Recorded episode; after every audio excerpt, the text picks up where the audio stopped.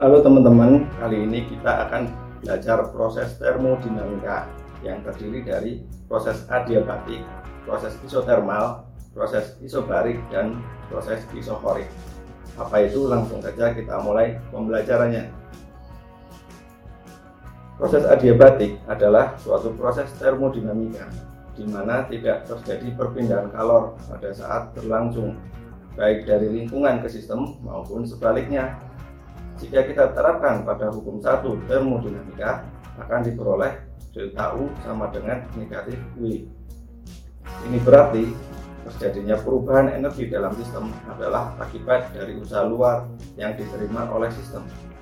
Dalam proses adiabatik berlaku persamaan P1 kali V1 pangkat gamma sama dengan P2 kali V2 pangkat gamma. Dengan P adalah tekanan dalam sistem dan V adalah volume dalam sistem. Proses isotermal adalah suatu proses termodinamika yang pada saat prosesnya berlangsung, suhu dalam sistem selalu konstan. Jika kita terapkan pada hukum satu termodinamika, akan diperoleh delta Q sama dengan W. Ini berarti kalau luar yang diterima sistem semuanya diubah menjadi usaha sistem atau sebaliknya usaha luar yang diterima hanya untuk melepaskan kalor dalam sistem.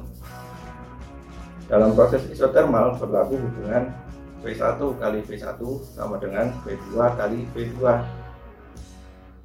Proses isobarik adalah suatu proses termodinamika yang terjadi pada tekanan konstan.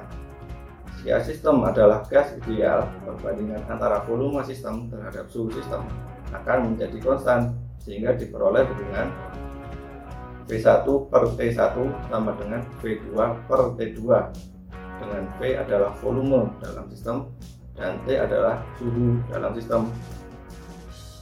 Proses isokorik adalah suatu proses termodinamika yang terjadi pada volume konstan atau disebut siklus Otto. Jika sistem adalah gas ideal dengan volume sistem adalah konstan sehingga diperoleh hubungan T1 per T1 sama dengan V2 per T2 nah fisika asik kan? Sampai jumpa di pembelajaran selanjutnya ya teman-teman